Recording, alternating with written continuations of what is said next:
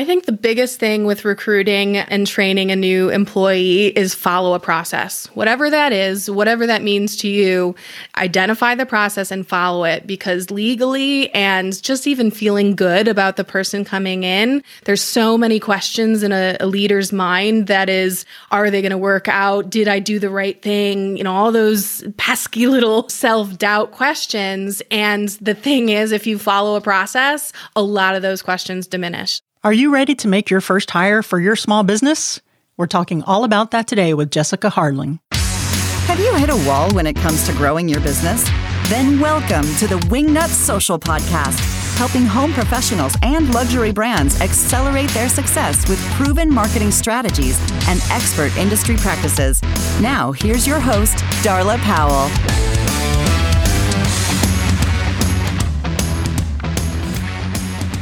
This podcast is brought to you by Wingnut Social, a marketing agency specializing in amplifying luxury brands across the U.S. and Canada. For more information, go to wingnutsocial.com.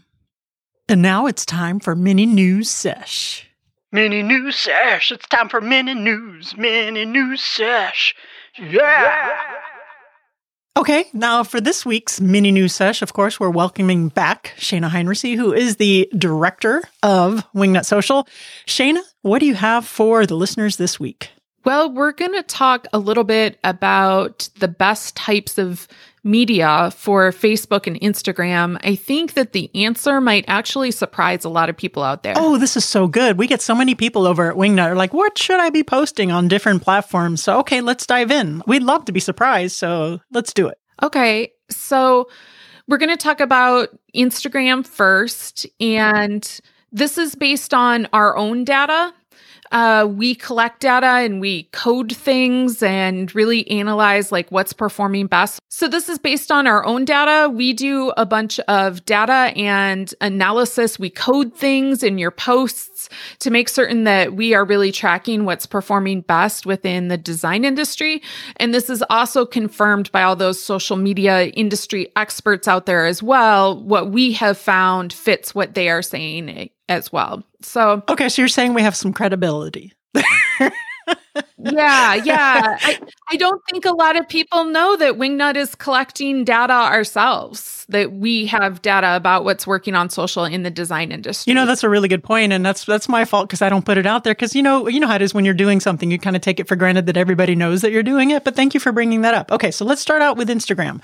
What kind of posts tend to do better on Instagram, and then we'll contrast and compare? So the best are images, just single image, single photo. Second would be video. And third would be carousels. So a lot of people think, video is king for Instagram and for all social. Right. Well, yeah, for Instagram, it doesn't tend to perform as well in your feed as images do. There's some exceptions to this. Really? We'll talk about that. Really? Because I'd always heard that, the video with the views and everything, that was kind of like the secret sauce. So the videos in the feed, you're saying not so much the magic sauce. Yeah, no, they actually don't get as much engagement generally as the images do. Now, carousels, get less engagement than any of them. So we always kind of discourage carousels unless there's a really strong reason you need to do the carousel, because it does tend to limit the engagement you get. And most people honestly aren't going to see the other images that you've posted. You mean in the carousel, they're less likely to swipe through? Yeah. I have heard that the carousels don't really do as well. I mean, I like to look at before and afters, and in the design industry, there's a lot of that. Here's the after, here's the before, or vice versa. But not really good performers. And that's something to keep in mind if you want to increase your reach or to get new followers. But if you really just want to show off the before and after, would you discourage it, or it's still okay to use every now and then? Use every now and then. Okay. Don't use it that often, but every now and then. And before and after is a good idea. Sometimes I see designers putting, like, they just finished a project. Mm-hmm. So they put all of their pictures from that project in a carousel. Instead, use those as single posts, and people will see a lot more of those finished images. So don't bury your, finished great design images in a carousel. That's a good point, especially with, needing content to put on your feed. Why are you going to blow it all in one shot? Just, string that out. Keep them waiting. Okay, so getting back a little bit to videos on Instagram, I do know that the Reels are performing really well, and we have that option to put that in the feed. Is that the same as a video in the feed, or is that a special exception? That's different. Okay. Reels are an exception. And we've been finding with our clients that Reels are performing really well, sometimes getting like 4 times the amount of impressions that like a regular post would. So one of the things we've been using Reels for a lot and seeing success with is like quote graphics. You can just put a little bit of animation in them and suddenly they're a video.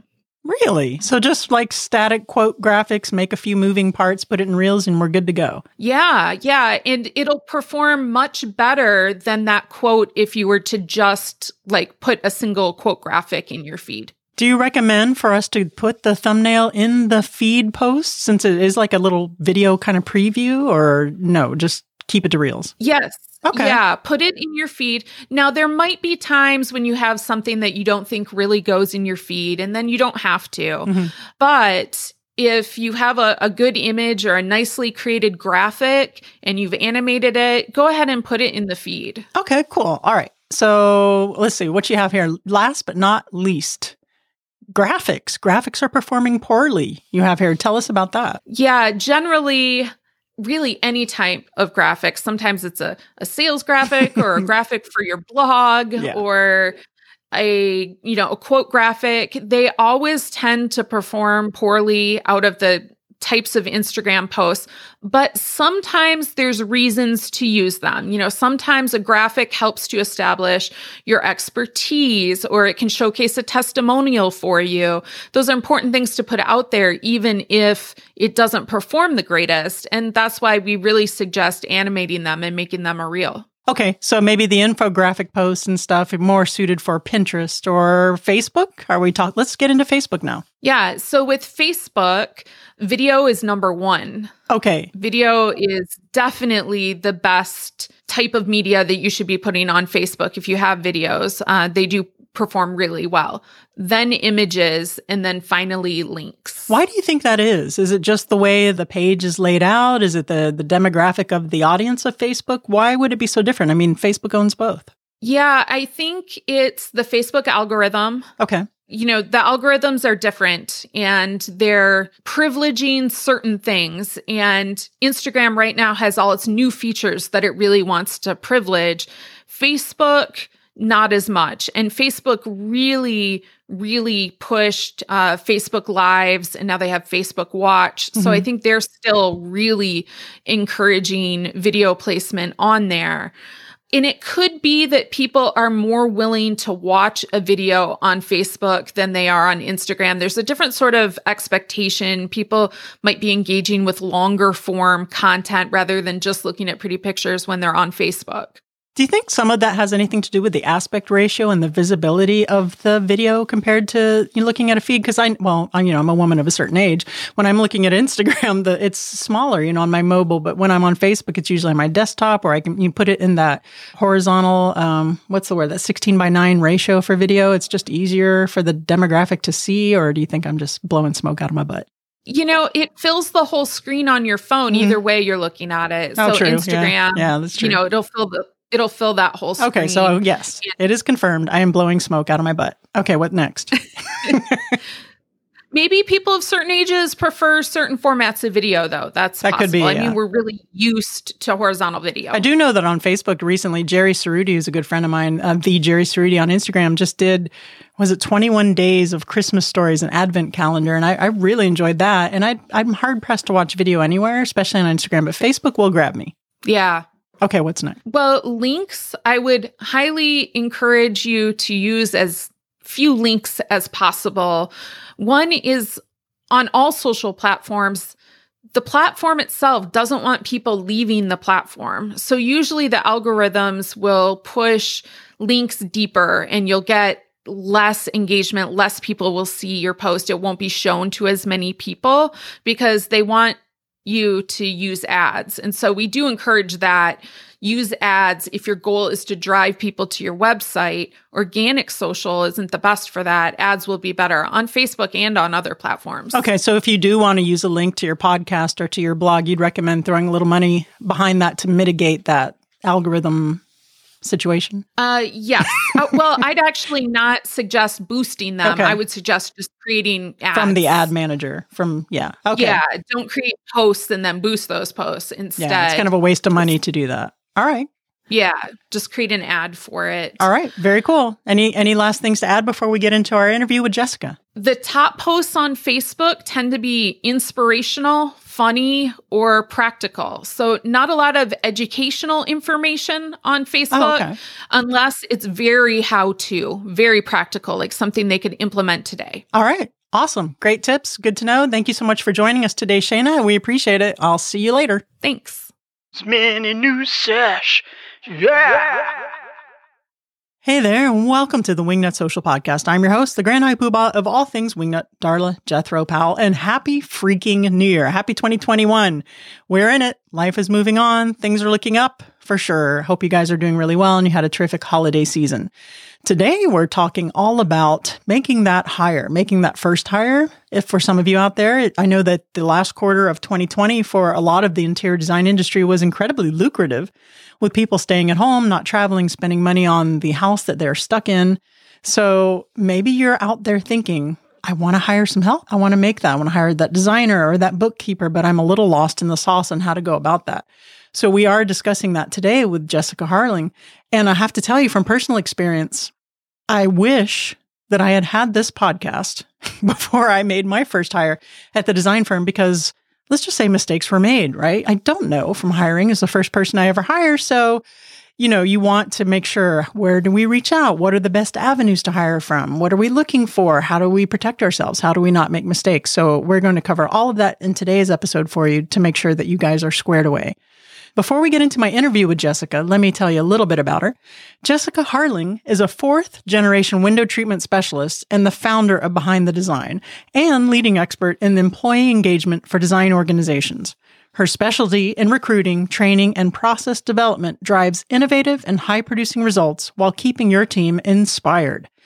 Okay, so you guys ready to hire? Let's find out. Wingnuts, help me in welcoming Jessica Harling to the Wingnut Social Podcast. Hey there, Jessica Harling. Welcome to the Wingnut Social Podcast. How the hell are you? I'm great. Oh, Happy New Year to you. Oh my gosh, we're in the first part of January here in the new year that hopefully is not going to be any more murder hornets or a dumpster fire.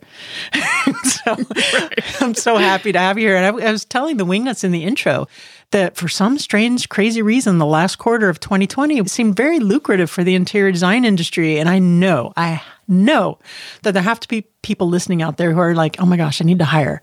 I'm ready to hire my first person out there. And I don't want them to run into the same problems I did. So we're going to help them navigate that. Are you ready to go? Are you game? I am ready. All right. Awesome, Jessica. I love it. So how I was telling the audience is when I hired someone, I just kind of, I don't know if I said this in the intro, but I just kind of put an ad out on LinkedIn and pulled stuff out of my butt, you know, for a designer, a design assistant, and a lot of mistakes were made. I didn't have any of the proper documentation in place. I had no idea exactly what it was that I was looking for. So before we really dive in, just tell us a little bit about your background. What makes you such an expert in this field? And we'll get started. Sure. Well, I've been recruiting and hiring, training employees for longer than a decade. We'll just say a decade at this point. Hey, there's no shame here. We're not ageist here. And when I first started, I was in a window covering business. I had come from teaching, so I had a great education background, but totally new to window coverings. And it was amazing to me after conference and show and, you know, leadership, after consultant, everything, every question came to be the same when I went to these conferences. And it was, how do you find people and how do you keep them in your business? And no one had the answer. I mean, it was astounding to me that no one had the answer. So I kept researching, I kept practicing things that I thought in theory would work. And after the decade of practice and figuring it out, it clicked, you know, and all of a sudden I was bringing in 10, 20, 30 people a year to keep up with the growth. And, you know, that kind of spawned me to open up my own recruiting business. Wow. So how did you get that keen eye to pick the proper candidate for the specific clientele? Does that have anything to do with your directing background? I'm sure it does. We learn a lot about observation and acting and directing. That's, you know, what I went to school for. But it also is knowing what you want. As a business owner, as a leader, you have to know what you want first in order to find what you're looking for. How much of it is knowing what you want versus knowing what you need? And how do you differentiate what the actual critical step is there, what the critical need is there before you reach out to say, okay, I can't be a solopreneur anymore. I got to give some hats away. So knowing what you want is a little bit of need. So in terms of percentage, I would say it's 75% of what you want. And that need is identifying what is working and not working within your own self of your business. So if you're a solopreneur and you are the main salesperson, you're the financial consultant, you're all those things, figure out in yourself what you're good at, what you're not good at, and hire the people that will fill some of your weaknesses. Okay. So let's say my audience, small business owners, a majority of my audience is in the interior design industry. Susan McNuggets, the interior designer for the Wingnut Social podcast, is overwhelmed with clients, and she's thinking, okay, I have to delegate something out here. What do you recommend for interior designers, and specifically to start out with as far as delegating for our first hire? Would that be bookkeeping, or do we just dump into interior design, or help us out there? So part of it is going back to those strengths and weaknesses. If you are awesome at the books, don't delegate the books. Okay. If you are awesome at sales, don't delegate sales. If you are growing and adding one person on, you really have to find what your weaknesses are or those things that don't bring you joy, and then find someone that it does bring them joy. So for example, for most interior designers, it's bringing on admin support. So that might mean tracking the procurement items. You know, if you're bringing in furniture, it could be following up with a customer and just sending thank you notes after you design for them. So for a lot, it's the administrative portion, and it's looking at your day-to-day of all the tasks you have in front of you. Which ones can you bring in or save the company the most money, and which ones are able to be delegated? Right. That is more of those smaller tasks. I like that a lot. You know, you said the things that I'm paraphrasing, but that don't bring you joy, and delegating outside of your scope. Like if you're in the interior design industry, I'm imagining that you got into it because you love design, but maybe you don't like some of those administrative tasks, and that is a terrific thing to delegate out, especially at your hourly rate. I'm terrible at the books. The first hire I ever made was a bookkeeper, and that went really well.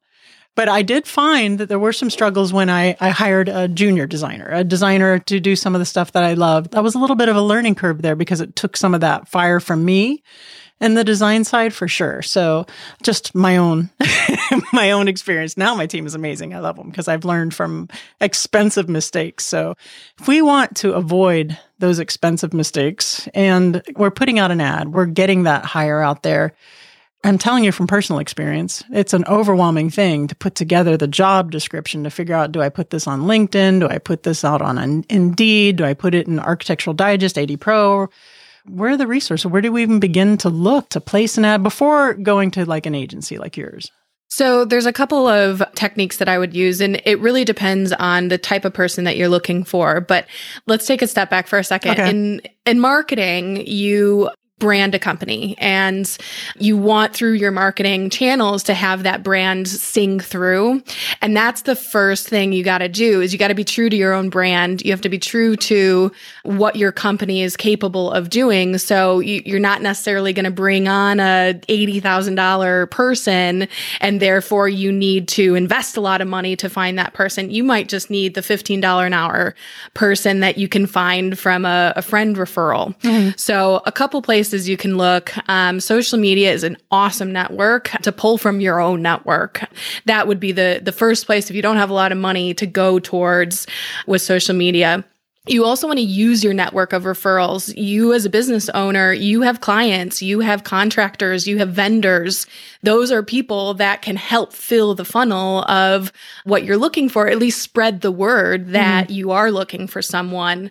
And then even in that branding, making sure that your reviews on Indeed or Glassdoor are up to par, meaning if you have a big team and you're just adding to that team, have your current team write a review of what it's like to work for the company, because that brand gets amplified when people are searching for your company. They are looking for other feedback from your customers, your employees on what it's like to work for you. I can tell you're speaking from experience that putting an ad on Indeed, and this is leading to my next question, is overwhelming because I get so many responses and so much stuff to ferret through. Is that where you would recommend? I mean, you did say social media, so we have done that as well. But if you want to get really specific and get a ton of candidates, Indeed has been, or the other job agencies out there, would you recommend doing that as well as doing the social media posts at the same time? Because that, I'm telling you, you can get lost in the sauce with that for sure. I'm telling you, we put out an ad for Wingnut Social for sales, and I got thousands of applications. I was like, oh, hell no. There's no way.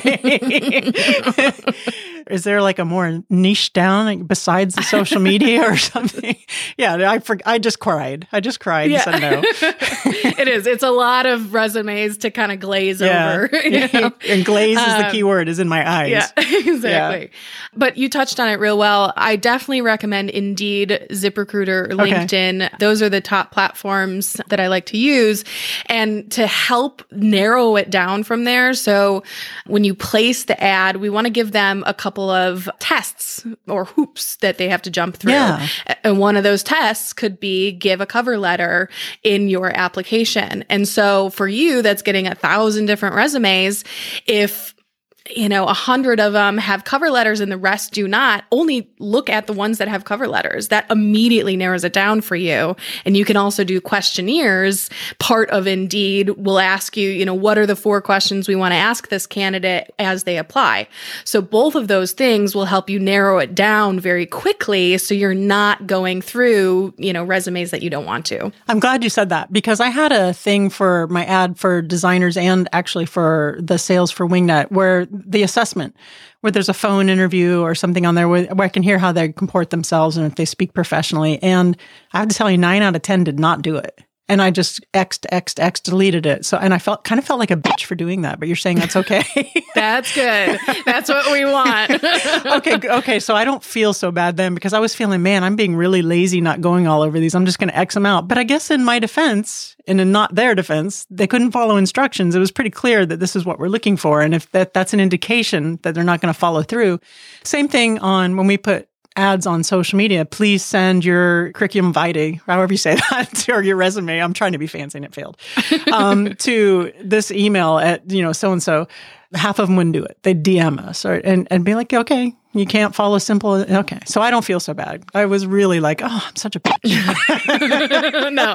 Turn on boss lady mode and just do it. Okay. Well, that's amazing to know for sure. So, one thing I did want to talk to you about, and this, I'm probably getting ahead of myself, and if I am, rein me in, was about the assessments, say, you're not on Indeed, but I know that there's personality assessments, the Briggs, Myers, and all that stuff. Is that just fun, good times of like finding out, oh, I'm a Taurus with a sun rising and Leo or whatever? Or is it really helpful to do those personality assessments and stuff? I feel kind of weird about assessing someone's personality for a professional position. Is that wrong? Is it okay to do that?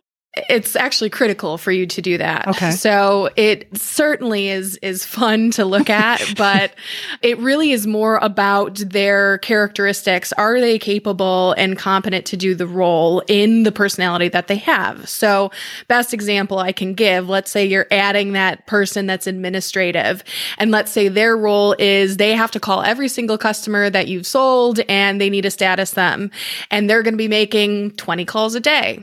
Well, if they don't like talking on the phone, like I'm not a big phone talker, I would not apply for that job. I want to be in front of people. So yeah, same. I would not look for those that are a little bit skittish about being on the phone. We want the ones that are like, hell yeah, this is what I want to do every day.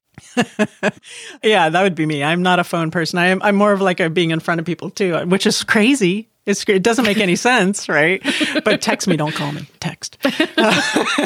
Yeah, but right. So those were some of the mistakes I made in the beginning. I felt like I was being discriminatory for doing some kind of aptitude assessment or, you know, just the face-to-face, do I like you? Your resume looks good. Okay, let's get started. And definitely mistakes are made.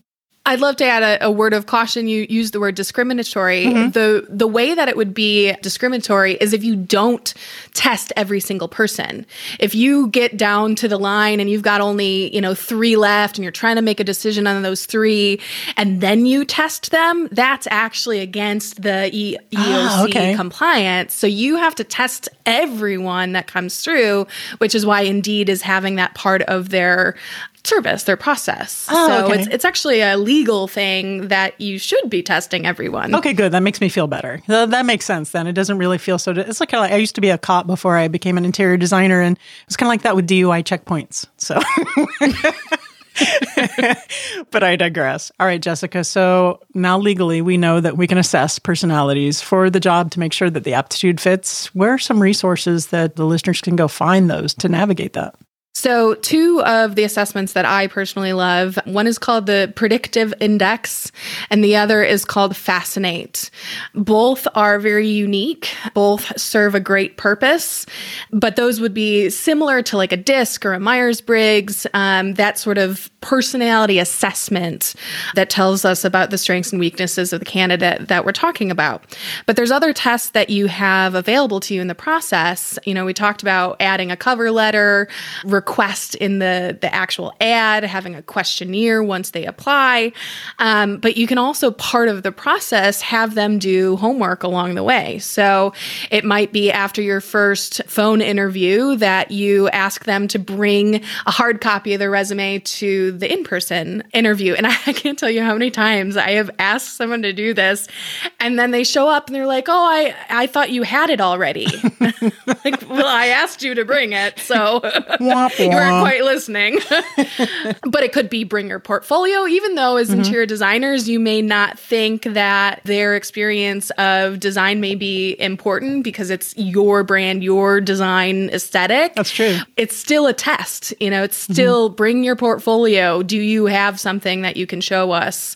Or it could be a shadow. If both parties are on the fence and you're not sure that they are cut out as, a designer or salesperson, whatever you want to bring them in for a half day, bring them in for a day, and have them be a part of the culture, see how you and them get along together. And you can even have them shadow another person in your organization if you have a team, because then you get feedback from that team too. So there's a lot of different tests that you can do in the process.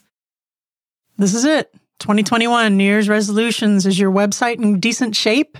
Is it optimized for SEO? Well, it's that time of year when we make new goals for our businesses, and it's time to do a deep dive into your website and make sure that it's living up to its full SEO potential. That's search engine optimization. It's what drives the Googles. It's that Google juice that gets ideal clients to pick up the phone and give you a call. And did you know that Wingnut Social offers a full website SEO audit? That's absolutely 100% correct. You can purchase it directly from the website. And let me tell you, this isn't just any BS printed run-of-the-mill SEO audit, because Wingnut Social digs in where others don't go. We explore all of your technical web stats and dive into the back end of your website, that's what she said, to check for things that most SEO audits don't even examine. We look at things such as your metadata, information architecture, naming conventions, SEO optimization of your content, and so much more. All of this helps us to formulate a plan so you can optimize your website for the search results that you want in order to attract your ideal clients. For more information on the SEO audit, please hop on over to wingnutsocial.com/SEO or give us a call at 1-877-WINGNUT. That's wingnutsocial.com/SEO or 1-877-WINGNUT.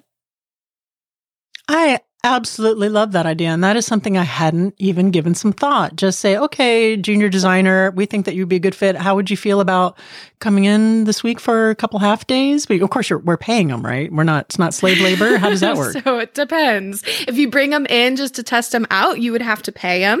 Okay. But if it is a one-day Even if it's a full day, you do not have to pay them if they're not doing work for you and they're just showing up, like bring your daughter to work day. Like a ride along. Okay.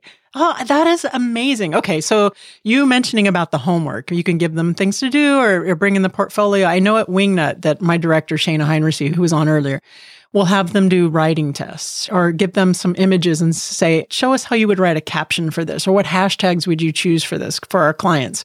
How much testing on that level can you give somebody, or how much, I don't want to say free work because that's not what the aim is behind, but how much work can you have someone do to prove their mettle before you start getting into a slippery slope of, well, you know, I have to start paying this person. Right. So think about it as little tasks, little, hurdles to jump over. Like an audition. Yeah, exactly. Okay. And I would just go along the process. So, after the phone interview, have a test. After the in-person interview, if you're going to bring them in a second time, have a test. And that two is enough. So 2, 3, 4, 5, it doesn't matter, but you don't want to overcommit to them thinking that they have the job. It's still consistently saying, this is a test. Once you get through this, this is the next step, and letting them know what the timeline is to bringing them on board. What's a reasonable number of hoops to have to jump through without them saying, oh my God, just give me the job already? 4, 5, 3, what's reasonable without looking like a control freak? So it kind of depends on where you're at in business. My favorite number in the universe is 3. So if you can do things 3 different ways, 3 different times, you're going to get a good sampling of what you're looking at. I wouldn't do maybe more than 5 steps in your recruiting process. I think that is getting to a point where you should know, you should analyze what is happening, but 3 to 5 would be a good number. And at what point do you start talking Benjamins with them at stage 1, stage 3 stage? And do you ask them? Do you say, what kind of salary you're expecting? Or you just plop it down and say, here's what we're paying you? So my theory is that you talk money early and often. Okay. They need to know. Most people are going to do the calculations themselves into what they can support themselves in. So they need to know, and it's always taboo, even in the phone interviews. I always get candidates going, can I ask about compensation? I'm like, yeah, bring it on. I'll tell you about the benefits. I'll tell you about, why we fire people. Like, I am going to be 100% transparent, because I need them to understand this is what it is. We're not changing it. We're not negotiating it. Now, if you are willing to negotiate, then you can have a little bit of play with that. Mm-hmm. But I would be totally upfront and transparent from the beginning, from the hire ad, this is what we're paying. Would you even be as transparent and upfront in the hire ad or in the very first meeting of this is what we would consider fireable? Sure. Really? Okay. Yeah. This is what we're expecting? Okay. Yeah, this is what we're expecting. Mm-hmm. And to put the positive spin on the fireball, it would be, these are our core values. This is make or break. This is how we run our company. Mm-hmm. And, we're looking for that perfect fit. We know that everyone has a perfect fit somewhere, but our perfect fit is this model of a person.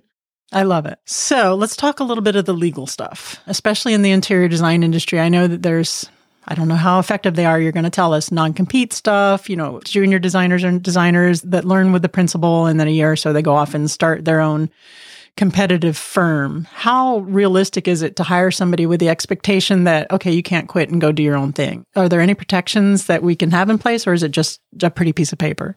A big part of it is the piece of paper. So having some sort of manual, having some sort of policy that they can sign when they come on board, but it's also talking about it in the candidate process, letting them know that we have created, such a mark in our business. You're going to learn great things here.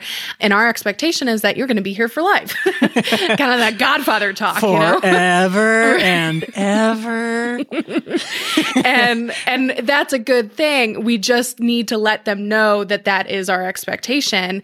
Now, from a legal standpoint, what can hold up? First off, it can't be more than really 3 years. Anything more than 2, 3 years, the court is going to be in the candidate's favor. You mean 2 or 3 years post-separation? Post-separation. Okay. All right. Okay. Right. Of a non-solicitation or non-compete.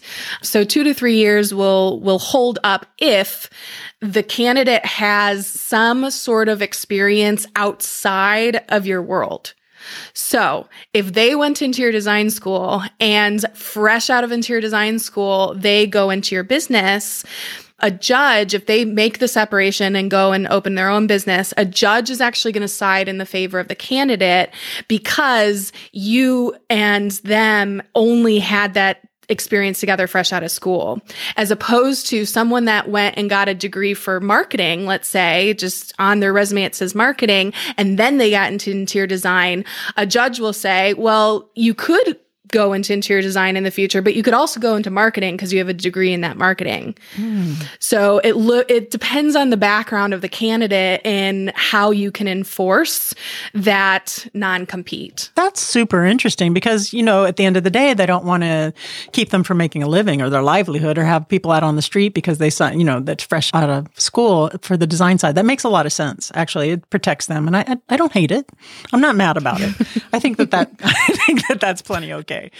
Okay, so having all this stuff in place and knowing how to do the intakes and the assessments and doing the stages and having someone that can hire it and someone that doesn't feel bad about being a bitch, you know, saying, no, I'm sorry, you're no good or not emailing you back because you can't follow instructions is very overwhelming. So now I'm getting to the point to where we hire an outside agency to just say, you know what, forget this. Just find me an amazing team.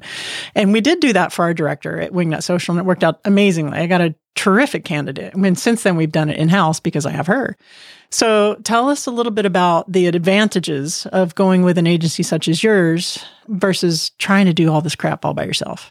So in general, recruiters, because that's what they do for a living and they, you know, to give you some numbers, recruiters could be on the phone with 20, 30 people a day interviewing, sourcing 20 to 30 people to find the one person that you want. So they're, by and large, having more conversations with candidates than you are just on a daily basis. Right. So because of that, they have seen and heard everything. For example, I can spot someone in the first phone interview that is going to be wishing washy and not going to follow through just by the way that they're answering certain questions. So the benefit of working with a recruiter is they know a little bit more about candidate responses and how to cut through that, kind of like you would be as a salesperson cutting through an objection. All right. So how do you assess the compatibility with the interior design or window treatment professional? And I'm going to ask you if you also do marketing sales. But you know, how do you as a third party assess that that's going to be a really good fit? At what point does the interior designer come into the interview process and say, "Yeah, you know, yeah, I'm vibing with this designer," or "Are you out of your mind?" So all recruiters are different, but for myself, I really dig into the company, the brand, how they operate. I need to know if the owner is present every day or if they're not. It doesn't matter to me, no judgment, but I need to know what the culture of the company is like. And then we go through an assessment of frequently asked questions. And that could be about the benefits, the compensation, the schedule, you know, all the nitty gritty things that the candidates want to find out on that first phone interview. And from there, we then just align what the company culture is, you know, what the strengths are of that culture with how the candidates are responding to those things so that it's specific to the company. Because I am not interested in giving a company a candidate that I think is a great salesperson, but that won't work in the company culture. It's not going to work out long term. And my company is built on the brand of reputation, and that's going to go against the reputation. So it's really about finding out at a core how the company and you as a manager, how you operate. And what if you go through and you find the perfect candidate for that interior designer, window treatment person? What do you guys give a guarantee or some kind of money back? Can we return them if they don't work out? How does that work? Because I know that is one thing that we did have. We hired through, I want to say it's Creative Circle for our Wingnut Social director. And that was a game changer for us. It was like, oh, Liz, she sucks. You know, just here you go. I kept the receipt. So having come from an agency myself and being in design and owning the company, I felt like there was a missing gap in recruiting. And there's recruiters that are out there that have the guarantee of, you know, they're not getting paid until you have a person that is with your company for a year, whatever amount of time. Right. But then you're paying 30% of a person's salary, somewhere, you know, upwards of sometimes 50, 60,000 to that recruiter. Yeah. And in the interior design business, you that would put us under, you know, in some circumstances. Yeah. So the way that I approach it is more the HR package. So it's about guaranteeing 5 candidates that are going to be awesome and that you're going to love, and you can pick one or you can pick 5. It's a guarantee of the tools that you're going to get. So we provide interview questions that we recommend for the position that you're recruiting for your in-person interview. We do the phone interview. We do the background check and the reference check. Oh, nice. So it's about taking the time off your plate because you've got a whole bunch of other things to work about. Yeah, exactly. If you listen to this podcast for any length of time, you know that I'm a firm believer in delegating outside of your scope of genius, or if you don't have the time, and letting the experts take care of these things, because time is money, number one, but you might do it. You might spend twice as much or 3 times as much time doing it, and doing it really crappily. So you might as well just go ahead and bite the bullet and delegate it and get it done correctly. Do you also do consulting, or is it just full service? I'm finding the candidate for you. Can you handhold somebody if they kind of want to do a hybrid? Yeah. So part of that mission of wanting to have the design business know about recruiting and training is we actually do 3 parts of the employee experience. So we have the recruiting for you leg, but if you recruit someone and you don't have a training plan, it could all fall apart for you. Right. So we also have a training service that allows people to get situated in their role. If they're schedulers, if they're admin, if they're customer service, we'll work with them on what is going to be the necessary skills for them to get up to speed in 30 days. So you can come to us for training, or you can come to us for coaching. So if you want to put together a recruiting process that you just get candidates in monthly because you're just booming in business, or we'll put together the training process for you and teach you how to train your new people, or just in general, your employee manuals and job descriptions. So we are that full package HR service. We want to create dream teams. I love that. And I have to tell you, my very first couple of hires weren't so great, but now my team is amazing. But moving forward, if I'm hiring any new design people, I'm definitely going to go to you at Behind the Design. So thank you so much for all these tips. And if you guys do want to do it on your own, there's some resources here that will be in the show notes at wingnutsocial.com/podcast. Have I forgotten to ask you anything that you think that the audience needs to hear before we get into the What Up Wingnut round? I think the biggest thing with recruiting and training a new employee is follow a process. Whatever that is, whatever that means to you, identify the process and follow it, because legally and just even feeling good about the person coming in, there's so many questions in a leader's mind that is, are they going to work out? Did I do the right thing? You know, all those pesky little self-doubt questions. And the thing is, if you follow a process, a lot of those questions diminish. So follow a process when you're bringing in and retaining employees. So keep it consistent. Have the same kind of filtering, same questionnaires, the same assessment for everybody, and keep it consistent. So you don't leave anything out, and you have a system. I love that. It's just like systems and processes and every other step or stage of your business. For if you have 10 or 15 steps for your design business or your marketing business, your intake, it's no different. You want to make sure you have quality control there. Awesome. Jessica, now I have to ask you, are you ready for the What Up Wingnut round? I am ready. Now it's time for What Up Wingnut. Jessica Harling, what would the hashtag on your tombstone be? Rockstar. Oh, that's our first rock star. Very good. All right. Picture this. You are stuck on a deserted island, but you can have only one favorite food. What is it? Go. Tacos.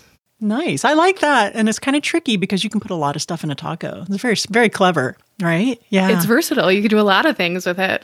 I love a smart lady. Last but not least, please recommend a book that has made you feel some kind of way. Traction by Gina Wickman. Okay. What is it? What is Traction? That's one that's not on my list. Traction is all about developing the processes for your business. So it takes a look at your core values, your mission and vision, the company hierarchy chart, how to let go from that. And one of the biggest things that I took away from it was you shouldn't ever build your company around a person.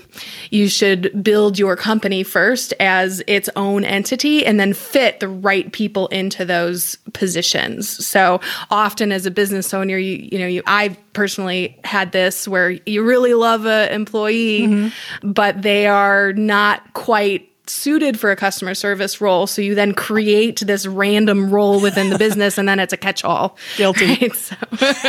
So it really helps you outline that process so that everyone is really gelling in their positions. I have absolutely 100% been guilty of that. Okay, I'm putting that in my Audible queue and that also will be in the show notes. Jessica, please tell the listeners where they can go find out more about you and your agency Behind the Design.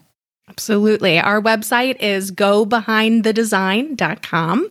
Have all of our information up there, our team, pricing, frequently asked questions. But we also are on Facebook, LinkedIn, Instagram, and Twitter. Awesome. Jessica, thank you so much. I'm absolutely 100% going with you for my next hire. Oh, do you do marketing salespeople? Because I need one desperately. Yes. Do you? Okay. All right. We're going to talk after the show. Thanks a lot. All right. Thanks, Darla. Guys, I have to tell you, where in the hell was Jessica Harling when I was trying to hire people for Darla Powell Interiors, my design firm here in Miami? You know, I did learn a lot, and now I think I have a pretty good grip on it, although I would delegate the hell out of that bad boy, especially after talking to Jessica right now. But it was an expensive learning process for sure, and I had stuff in place that wasn't necessarily legally binding, non-competes. I had none of that information. And how interesting was that? I had no idea. Did you guys know that the non-compete, it was conditional like that? Very interesting. So it's not just like, oh, you can't go do design and make a living because A, B, and C. There are certain things that have to be taken into consideration by a judge. Here comes the judge, for sure. I have to tell you, too, I was a little bit self-conscious about belaboring the hiring process with steps. I think we have two steps. They go through Shayna, or they go through me, and then that's it. And I was feeling, gosh, how much do we want to stretch this out? But I'm actually feeling better about saying, okay, now let's have a third round, with this assessment, or even coming in. I love the idea of coming in and shadowing and making sure that they do, jive with your team, or that you think that they might have the aptitude, or, and that protects both of you. Maybe they'll see that, oh my gosh, this is a whack firm. I don't want to be here.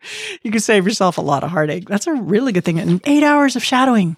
8 hours of shadowing, free, just to see if you like it. And I guess that makes sense because, when I was a cop, people would go do a ride-along. It's kind of a shadow. And you don't have to pay them to do that. It's just they're learning. They're going through, see if that's something that they want to do to work. So that makes a whole lot of sense. And I never, ever, ever, ever, ever in a million years would have thought of it. So thank you so much for that advice, Jessica. Also, another thing, we've put in our ads, it pays this X amount of money or this, but I've never really gone into it in the very first interview. It's always been closer to, okay, we like you, so this is how much we pay. Just to go through those first two sessions or first three sessions to have them say, no. Or, have them say, oh, I want too much money, or even us offering them too much money for what, their skill set might be. So it's a really good idea to get that out of the way in the very beginning.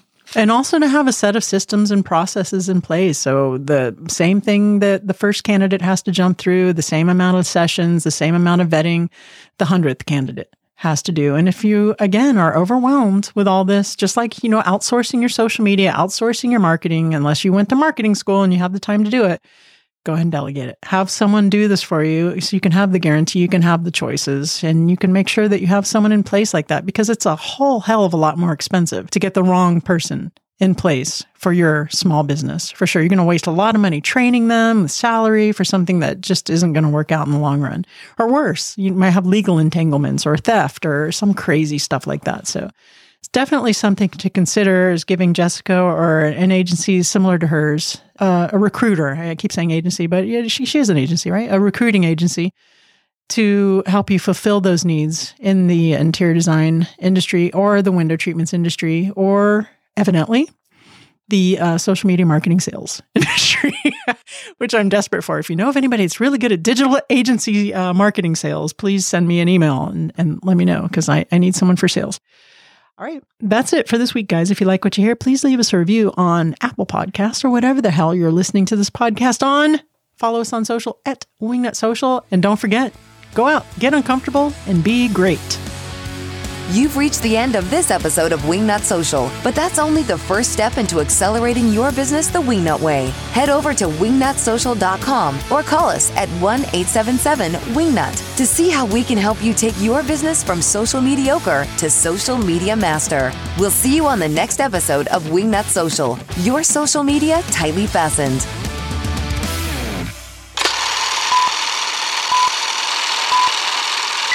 I had a question. I just totally menopaused out. Do the Googles. Jessica, please tell the listeners. Bloopers. Wonder why I'm distracted.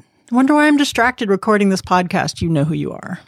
Where's my notes? I had notes. My brain is like not on all cylinders today for some strange reason. Again, you know who you are. Good boy, Mango.